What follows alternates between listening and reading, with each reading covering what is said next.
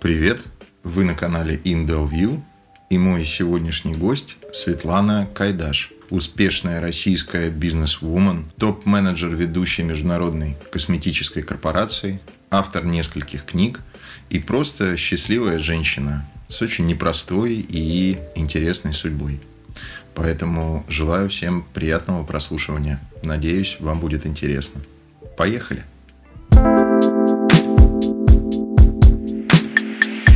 Светлана, добрый день. Благодарю вас, что нашли время на такую беседу. Очень рад, что мы все-таки смогли с вами это сделать. Поэтому я хочу начать сразу с вашей профессиональной деятельности. Расскажите, пожалуйста, о вашей карьере, о вашем карьерном пути. У меня есть два варианта карьерного пути. Есть два варианта частного бизнеса. Есть карьерный путь, где я работала по найму. Какой интереснее? Какой вам ближе? Я думаю, что, наверное, интереснее интересней тот, который был более насыщенный, более длинный, наверное? Я начала свою деятельность вообще в этой жизни а, на обувном объединении и проработала там 19 лет и попала под сокращение.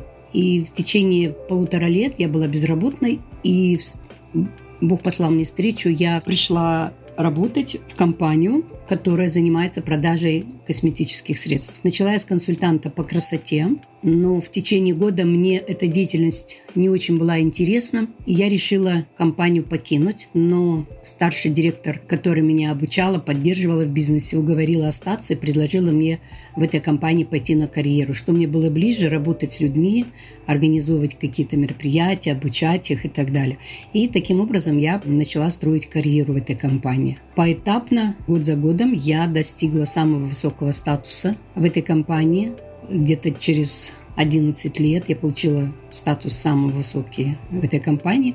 И сегодня, э, в этом году, я отмечаю 28 лет развития моего в этом бизнесе. Как в любом бизнесе, у меня были и взлеты, и падения, когда все получалось, когда росли мои объемы продаж, когда было очень много наград, признания, но иногда связано с экономикой, дефолтами. Мои продажи и результаты резко падали. И были такие примеры, 97 год, когда резко подскочил доллар. Многие из компаний, в которой я работала, стали уходить, боясь, что она сейчас покинет наш рынок. Это иностранная компания. И я в это время, наоборот, как никто другой, еще больше летала в регионы, встречалась с людьми, обучала, поддерживала. И результаты моей работы я заняла первое место по продажам. Моя группа заняла первое место, у меня начался очень большой рост. И с тех пор э, рост этот продолжал идти, но иногда бывает снижение, как в жизни, американские горки, то вверх, то вниз.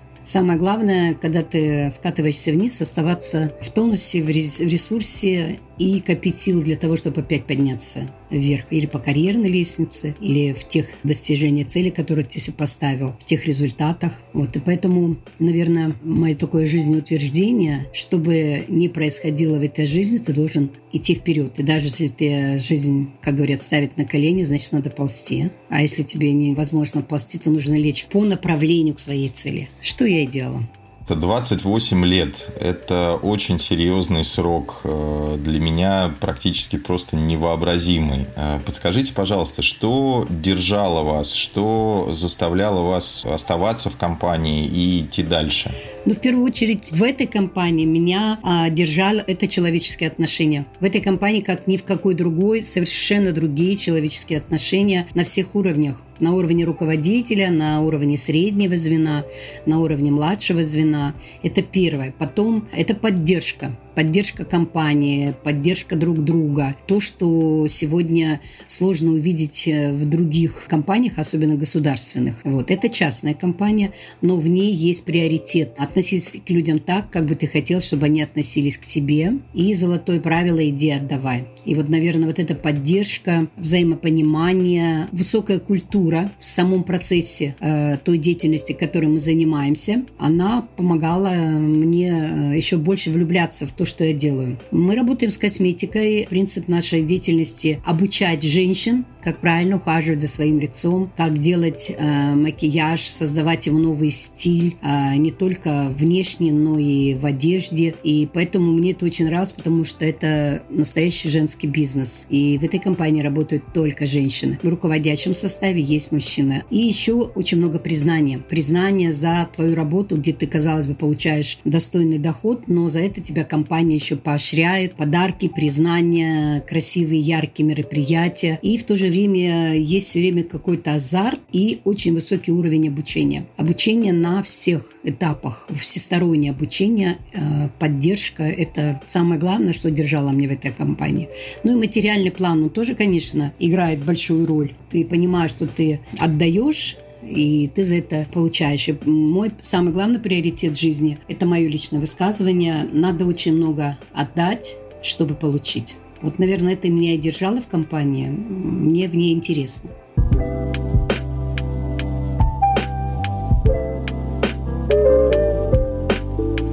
Очень э, яркая карьера у вас. Наверное, немногие в жизни достигали подобных высот. Подскажите с профессиональной точки зрения, в ходе карьеры, что оказало на вас наиболее сильное влияние? Возможно, какие-то люди или события?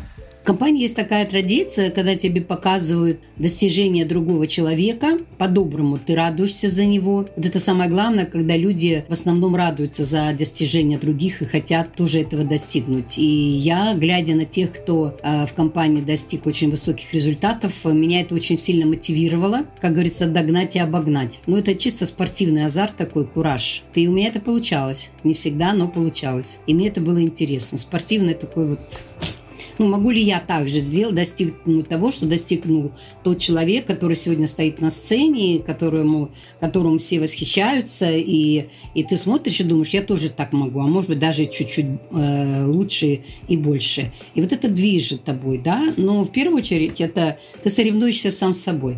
Вы упомянули, что компания зарубежная, международная, и вот эти принципы работы компании относись к другим так, как ты хочешь, чтобы относились к тебе, постоянные мотивационные тренинги, развитие. Как вы считаете, возможно ли вообще создание такой модели, такой бизнес-модели, либо лучше возможно, да, в России? А, я думаю, что возможно. И, кстати, на том принципе, которым создана эта компания, есть э, несколько компаний в мире. Они в России расположены? Нет, это Япония и э, в Японии и в Америке. А как вы считаете, что мешает создавать такие бизнесы, такие компании в России? Ну, с вашей точки зрения, как профи. Менталитет. Да, например, э, человек достиг карьерного роста. Ну, вот фабрика, да, возьмем. Поставили там главным инженером, потом замдиректор, потом она директор, да. И э, менталитет, что я начальник, я большой человек.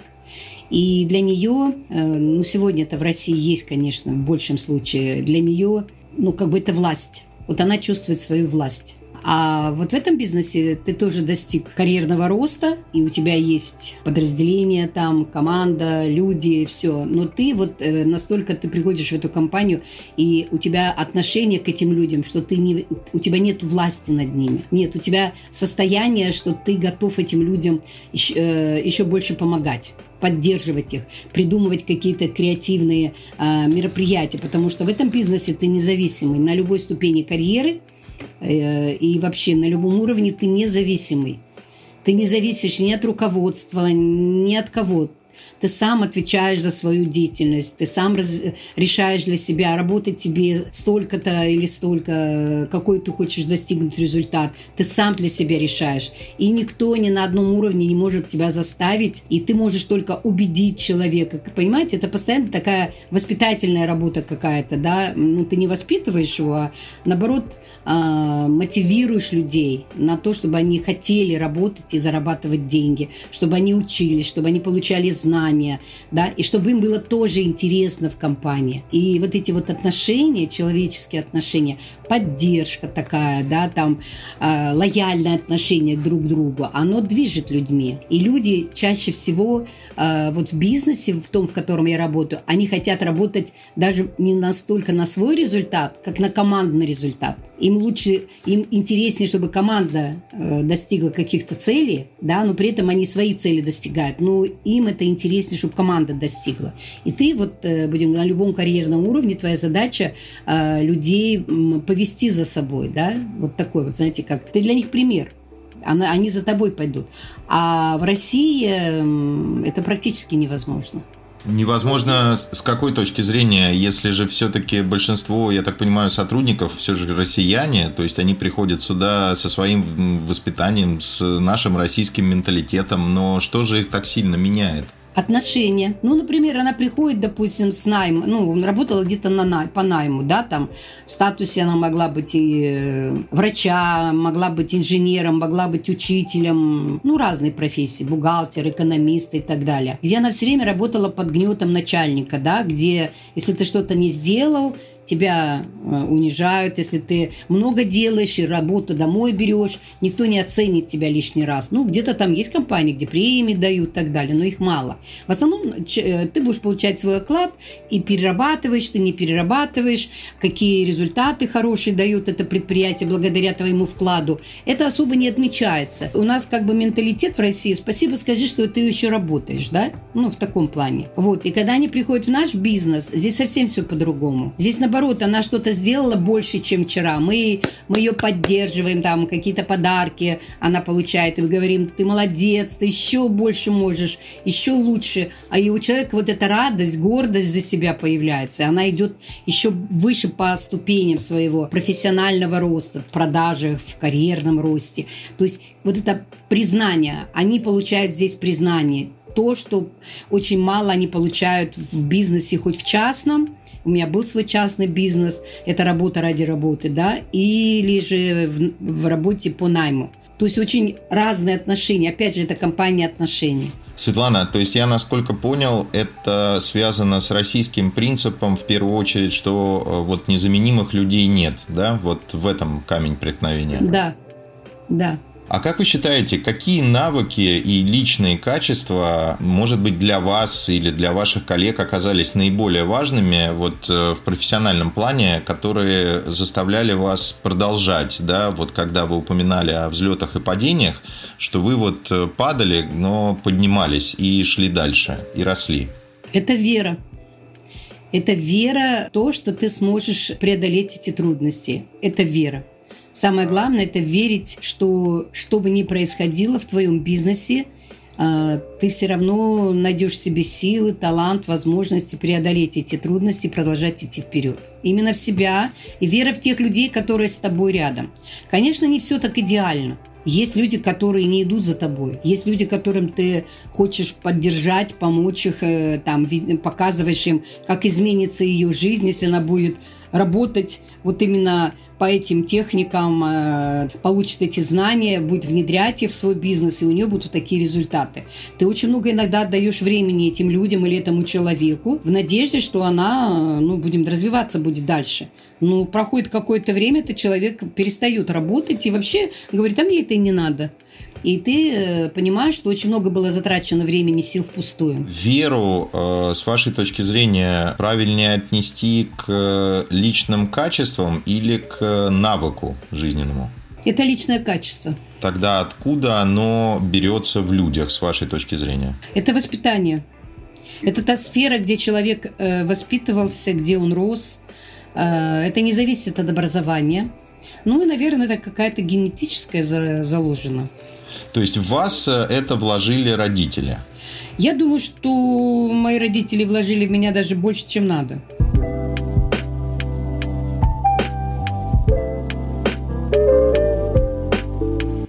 Светлана, есть такое выражение «мышление определяет бытие». Вы согласны с этим выражением? И если да, то что для вас означают эти слова? Я думаю, что наша жизнь зависит от того, как мы мыслим как мы к ней относимся, насколько мы эту жизнь воспринимаем, да, насколько мы ее чувствуем, насколько мы ее ощущаем, эту жизнь. С какими вариантами, скажем так, самыми яркими вы сталкивались? Что исповедуете вы и с чем вы часто сталкивались в жизни, вот в разрезе восприятия жизни людьми?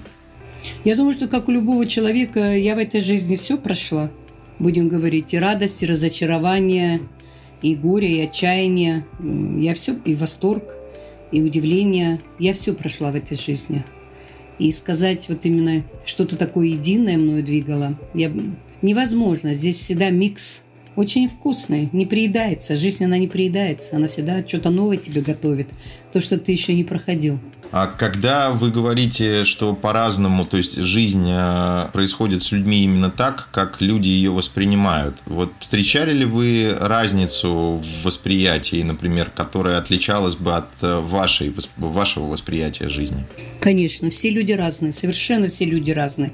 Нет одинаковых людей, но есть люди, которых объединяет э, мышление одинаковое, восприятие там каких-то поступков, какое-то жизни, наверное, утверждение, вот, отношения, отношения в первую очередь к себе, отношения к близким, к отношения к людям, которые тебя окружают, ну и отношения к событиям, которые происходят. Какая у вас жизненная философия, Светлана? Как ваше мышление воспринимает жизнь вокруг вас? У меня есть два принципа. Первый – иди отдавай, но это не в прямом смысле ты идешь там материально что-то всем раздаешь. Умей чувствовать человека, умей чувствовать чужую боль, умей радоваться за другого вместо зависти. И золотое правило – относись к людям так, как бы ты хотел, чтобы они относились к тебе. Это тоже с вами из детства или это вы сами самостоятельно пришли к этому через годы становления? Нет, ну, эту философию я открыла намного позже, чем в детстве, да. А в детстве я жила по этим принципам, меня этому никто не обучал. Я всегда как-то старалась заботиться о ком-то, забывая на себя. Вот. Но это у меня как-то, наверное, с детства заложено, да.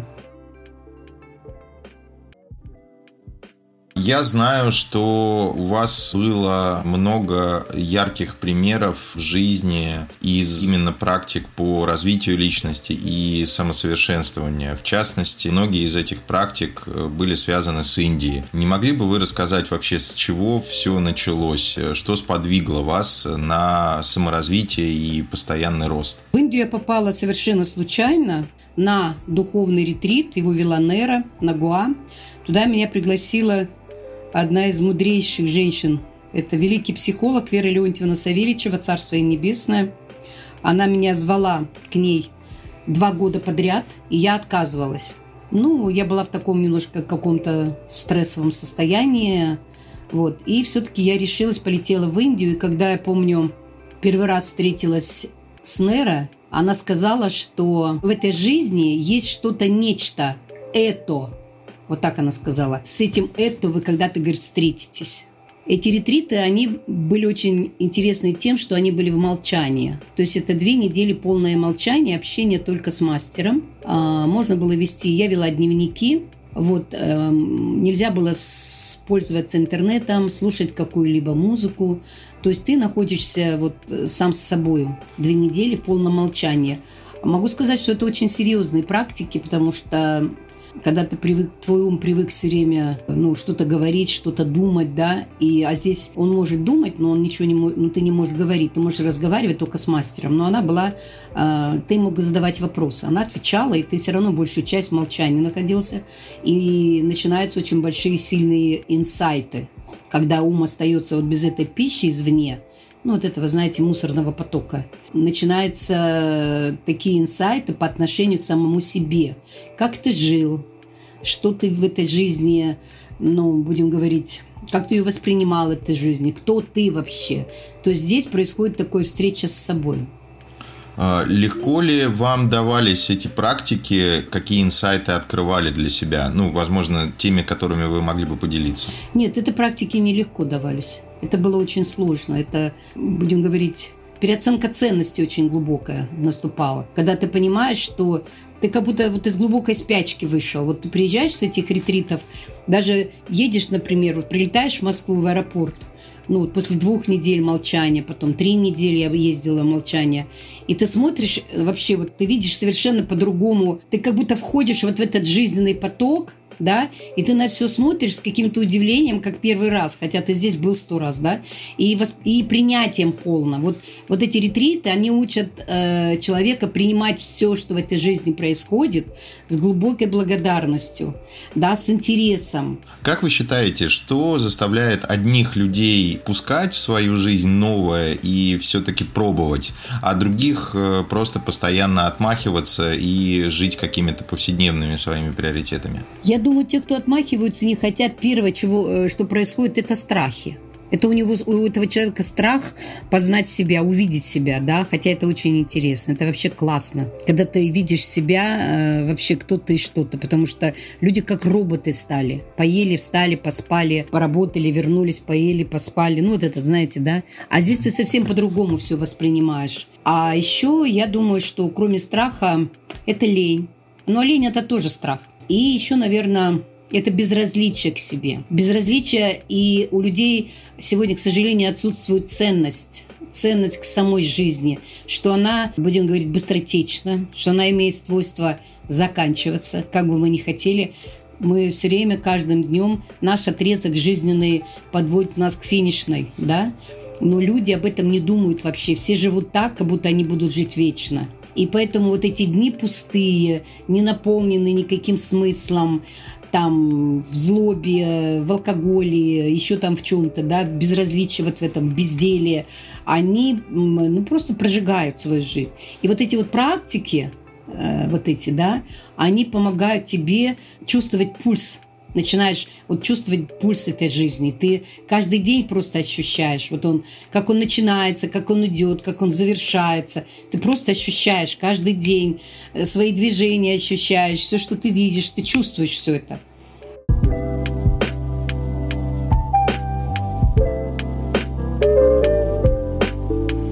Вы считаете, что должно измениться вовне или изнутри э, в людях, чтобы сработал какой-то триггер, и, например, какой триггер сработал в вас, что вам все-таки захотелось, и вы поехали, и вы начали? Я думаю, это срабатывает сильно, это стрессы какие-то или какая-то очень сильная, ну, какое-то яркое событие негативное. Это потеря близких, это личная жизнь в какое-то время, там у кого-то стрессовая не сложилась, да, и вот эти стрессы, они чаще всего останавливают человека вот в этой бешенстве, ну, в бешеной такой гонке, непонятно куда. когда человек останавливается и начинает оглядываться назад и думает вообще, а что вообще я делал, как я жил, почему я так поступал, почему я свою жизнь посвятил там кому-то одному человеку, забыв вообще про себя, да. Вот эта переоценка ценностей происходит. Вот тогда идет желание понять глубже себя, понять вообще смысл жизни. Скажите, для людей непосвященных, с какого раза втягиваешься и начинаешь получать удовольствие и действительно развиваться? С первого. Да, потом тебя даже тянет уже. Когда вот знаешь, что скоро будет ретрит – и ты, э, тебя, ты едешь, у тебя ждет встреча с мастером, э, ждет э, встреча там с теми, с кем ты уже не первый год встречаешься. Вот. Но в первую очередь ты понимаешь, что у тебя есть возможность молчания, да, но еще там есть практики и йога, кундалина йога, то есть чисто еще для тела много берешь, там медитации, там не просто молчание, да, веганская еда, потом э, встреча с интересными людьми, тоже с духовными учителями. И там еще глубже погружаешься вот в это состояние будем говорить, какой-то внутренней тишины. Это вот эти выключения фактически на 2-3 недели выпадения из э, жизни, из семьи, как они вам давались впервые, может быть, и впоследствии? Ну, я уходила в практике не только в ашраме, я и здесь, в России, когда нахожусь, я позволяла себе такую практику. Допустим, я могла уехать к своей родственнице в Подмосковье, они уезжали отдыхать, и 30 дней была в молчании, жила у нее на даче. И благодаря этим практикам, вот этому молчанию, я начала писать картины. У меня открылся вот этот мой ресурс внутреннего моего нереализованного художника, не имея никакого образования, я начала писать картины. Маслом, акрилом я стала делать коллажи, будем говорить, не, вообще необъяснимо, как это, ну, неплохо довольно-таки получается, да? У меня очень сильно открылся потенциал творческий. Для вас это, наверное, главный результат, который был получен вот вследствие вот этих ретритов и этих практик, это вот раскрытие внутреннего творческого потенциала, правильно? Нет, не только это. Ну, помимо того, что там я в творчестве, как бы в, художник, в художестве там начала реализовать себя, также я написала две книги, вот, и сейчас работаю над третьей книгой. Я думаю, что не только творчество. Нет, это это в первую очередь изменило меня, меня внутреннее, это мое восприятие самой себя, принятие самой себя и восприятие мира, жизни и людей. То есть, будем говорить, что с этими опытом хотя я не считаю, что у меня очень большой опыт в, этих, в этом направлении. Я всегда буду учиться, вечные студенты мы будем, да, это невозможно сказать, что ты все познал, да. Нет, это восприятие жизни, и, наверное, э, даже в каких-то сложных ситуациях жизненных тебе это помогает, потому что есть подсказки из этих практик. А, Все-таки, если взять совокупный опыт с э, практиками ретритов, что для вас явилось главными инсайтами? Что вы вынесли для себя, э, что вы считаете наиболее ценными? Я есть. До этого это не было так очевидно. Да, я есть. Это, это что-то нечто большее чем я. А здесь ты просто ты есть. Вот я есть. И здесь не звучит не твое имя, как тебя зовут, не твое тело, не ты просто вот ты есть в этом мире, ты есть в этой природе, как часть этой природы. Ты как ее, знаете, ну, как крупица на этой земле. Вот на земле есть деревья, вода, реки, озера, облака, люди, там все это, да, это все предметы, там, да, будем говорить, неодушевленные. Есть природа, птицы, звери, и, и мы все на одной земле да, живем, дышим одним воздухом. Мы только едим там разную пищу и так далее. Разные ощущения испытываем. И ты часть этой природы, ты часть этой жизни. Вообще, ты как понимаете, вот такое ощущение, ну как сказать, это надо чувствовать. Ты сливаешься с этим миром. Вот ты есть. Как вы считаете, на ваш взгляд, в чем а, вы отметили главную пользу такого мировосприятия для себя? Это внутренняя свобода. Нет привязанности ни к кому и ни к чему. Каково быть ни к кому и ни к чему в жизни не привязанным? Отрицает ли это в какой-то мере любовь, например? Ну, смотрите, мы все, э, Дмитрий, мы родились все и воспитаны в том, что у нас есть ячейка, семья, работа, там, отдых. Ну, есть какие-то вот моменты в нашей жизни, да, нас привязали, нас научили к тому, что мы обязаны очень многое. Или мы должны, ну, даже в бизнесе. У меня есть коллеги, бизнес-партнеры. Я им предлагаю там конкретно что-то ну, организовать, например. И кто-то из них говорит, для меня это важно, чтобы мы там встретились и так далее. У нас, потому что, ну, для меня важно, что вот эта вот встреча, она нам даст какие-то результаты и так далее, и так далее, будем раскручивать, да? И кто-то из них там, допустим, из этих 10 человек – Пять человек соглашаются, э, двое идут, думают, а трое говорят нет, не хочу, не могу и вообще. Что происходит у другого, у человека, который хочет это организовать? Понимает, что он им даст сейчас пользу, и себе пользу, и в целом будет польза там, да, для компании там, и так далее. Они чему-то там научатся, приобретут. Как бы все это положительный такой факт. И вот те, которые говорят, что да, классно, о, ты радуешься, здорово, они на твоей стороне, да? Те, которые задумались, ты думаешь, ну, они сейчас подождут, что-то выберут. А те, которые под разными причинами говорят, не хочу и не могу, или вообще молча исчезли, что наступает у человека в этот момент? Ну, который это хотел организовать. Внутреннее недовольство, внутреннее какое-то раздражение, может быть, да, там, разочарование и так далее. У меня ничего не наступает. Я научилась тому, что я полностью принимаю это событие. Вот оно произошло. Вот эти люди, они не хотят сейчас быть там, куда ты, может быть, вложила много сил, энергии и так далее. Они говорят, мне надо туда. Ты только им говоришь доброго пути, имеешь полное право. И отпускаешь. Нет вот этой привязки.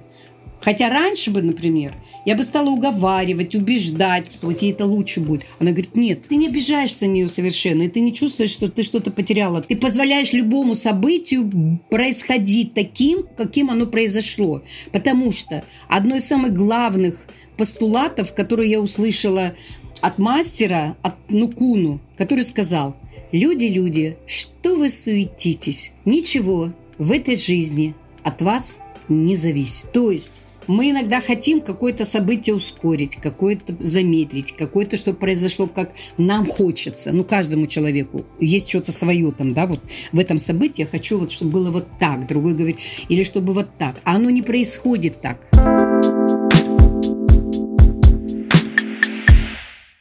Говорят, что личность в целом не меняется. В вас, э, и судя по вашим историям, у вас в жизни и в личности в целом все-таки произошел такой действительно бурный, качественный рост. Когда вы говорите о том, что вы принимаете жизнь такой, какой она есть, то есть все события в ней вы принимаете так, как они происходят, что все-таки выступает главным критерием в людях для остальных людей? Что может выступить драйвером попробовать попробовать жить по-другому или попробовать что-то в себе изменить. Я иногда пытаюсь ее продавливать все-таки жизнь. Не всегда я такая, знаете, с принятием. Есть такое, когда иногда у меня срабатывает рефлекс, и я начинаю продавливать там, будем говорить, в эмоции какие-то могу выйти. Но я научилась благодаря практикам быть в осознанности. Я задаю себе в этот, в этот момент вопрос, а что с тобой происходит? Прям сама с собой, да? И я говорю сама себе, в осознанности. А что будет дальше, если ты останешься вот в этом негативном состоянии? Ничего хорошего. А что сейчас ну, ты можешь изменить? Полное принятие ситуации. Потому что ничего в данный момент от меня не зависит. Если что-то зависит, я это делаю. Это возможность сейчас, я научилась сама с собой договариваться, сама э, себе режиссер – Понимаете, да? Потому что многие люди живут в эмоциях. Вот накрыло ее этим страхом, этой паникой, и она будет в этом находиться состоянии. И ты будешь ей объяснять, ты будешь ей говорить, нет, это все равно будет так, нет, я хочу это так, а они все вот такие, это ты ей говоришь, ну выйди ты из этого состояния. Посмотри сейчас на себя, как ты, как ты себя чувствуешь, ты себя раскручиваешь, ты себя расшатываешь, ты, ты, ты. То есть что-то меняется? Нет. Тогда, может быть, сейчас тебе притормозить, выдохнуть и просто сказать, ну да, вот сейчас эта ситуация такая. Ошибок в природе нет. Есть только приобретение опыта. И все, что мы делаем, как нам кажется, так или не так, это не ошибка. Это просто мы приобретаем опыт. За это вообще за в жизни э, мы за все платим. Кто-то платит здоровьем, кто-то платит деньгами, кто-то вообще своей жизнью платит. Да? Самый лучший расчет жизни – это самый, как говорится, дешевый расчет. Когда ты платишь деньгами, а не здоровьем. Согласен. Если что-то такое произошло негативное, и тебе пришлось за это отдать деньги, спасибо жизни, что только деньги, потому что других, очень многих э, людей э, жизнь заставляет платить своим здоровьем или вообще своей жизнью, или жизнью своих близких, безопасностью своих близких. Это, ну, это кармическая вещь, но она в жизни работает сто процентов. Светлана, как вы считаете, можно ли научить человека этим практикам? Можно ли его заинтересовать? И нужно ли ему что-то рассказывать, объяснять? Или, с вашей точки зрения, каждый, кто хочет, способен сам к этому прийти? Я думаю, что это надо нести людям. Я думаю, что это надо объяснять людям, это надо доносить до людей, до их сознания, до их сердец. И надо стучаться в эту душу, да, там, чтобы она проснулась, вышла вот из этого состояния спячки и увидела, что она вообще в мире живет в другом, не в том, котором она себе придумала, в негативе, в страхе, в злости, в зависти. Есть же такие люди, вы видите, да, они все время вот в этом состоянии. Они даже не понимают, что такое жить в гармонии внутренней. Я сомневаюсь, что людям, которые живут в негативе, в злости, в зависти, в агрессии, что им комфортно от этого. Нет, они это осознают, что им некомфортно. Это не жизнь. Это страдания, это внутренние страдания, это стрессы. Но эти люди не видят выхода, они не видят окна, света в окне. И если есть возможность у кого-то им их повести за собой, да, объяснить, рассказать, и самое главное, чтобы у них было желание это понять и принять, или научиться этому. Так просто оно не западает тебе зерно. Где здесь, в среде вот этих зомбированных, по сути, людей, что же может их э, сподвигнуть, захотеть, на ваш взгляд, пожить по-другому или жить по-другому? Ну, я думаю, что это только личное желание их вообще выйти из этого ада, да. Он говорит, все, я больше не могу, я больше не могу жить в этом стрессе, я не могу больше смотреть вот этот, ну, ужас по телевизору, да, и понятно, что средства массовой информации, они много нам преувеличивают, они много муссируют для того, чтобы подсознательно сделать из людей, э, людей загнать в страх – и сделать их подневольными. Потому что когда люди в страхе, они становятся подневольными, когда они становятся подневольными, ими очень легко манипулировать. И они будут счастливы за конфетку. А те, которые понимают, что ими манипулируют, они не будут счастливы за конфетку. Они будут требовать большего. И это невыгодно сегодня государству, как бы мы ни говорили. Я не хочу вникать в эту политику, да, и то, что сейчас происходит. Но у меня есть такое ощущение, что за этим стоит что-то нечто большее. То, что на самом деле по-настоящему изменит сегодня наш мир, глобальная перестройка всего человечества.